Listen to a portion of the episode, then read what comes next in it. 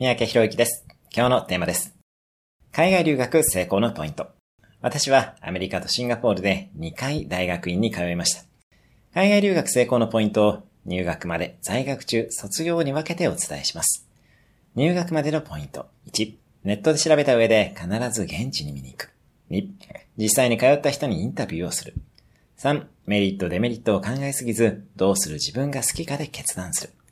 在学中のポイント。いち、周囲に貢献する。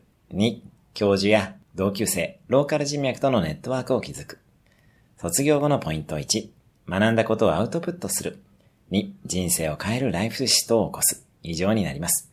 大きな学びは何かを得るよりも人生のレールが変わることがポイントです。今日のおすすめいっぷんアクションです。学んでみたい学校や国をネット検索をする。今日も素敵な一日を。